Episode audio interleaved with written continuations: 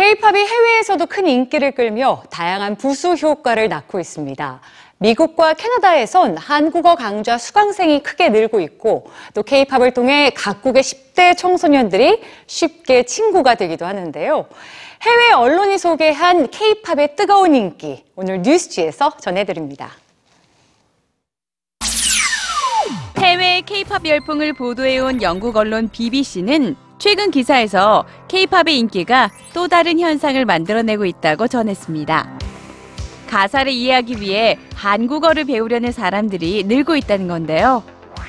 미국의 경우 다른 나라 언어 수강생은 줄었지만 한국어 수강생은 오히려 증가했습니다. 한국어 강좌가 개설되어 있는 캐나다 토론토 대학도 30명 남짓하던 수강생이 150명으로 늘어났습니다. 한국어의 인기로 작년 말 뒤늦게 한국어 강좌를 개설한 언어학습 앱 듀오링고. 단시간 만에 수강생 20만 명을 돌파했습니다. 미국 인터넷 매체 쿼츠는 알제리까지 확산된 케이팝과 한국어의 인기를 전했습니다. 알제리의 케이팝 팬들을 분석한 보고서도 발표된 바 있는데요.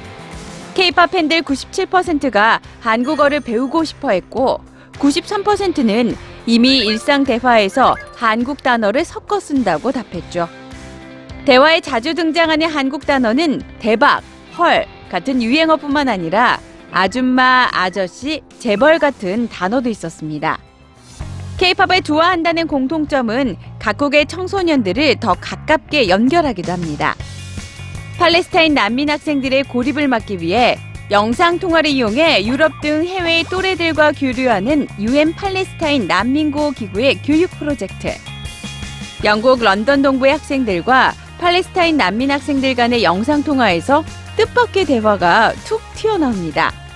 제일 좋아하는 가수가 누구야?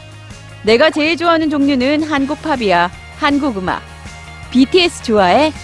응, 내가 제일 좋아하는 밴드야. 굉장히 아이러니했어요. 왜냐하면 우리는 시리아에 있는 친구들과 통화하면서 한국에 대해 이야기하고 있었으니까요. 서로 다른 세계에서 살아가는 10대들. 하지만 케이팝을 알고 좋아한다는 사실은 이들 사이의 거리를 좁혀줬습니다. 한국에서 온 멋지고 수준 높은 음악 케이팝은 사람과 사람, 세계를 더 가깝게 연결하는 다리가 되고 있습니다.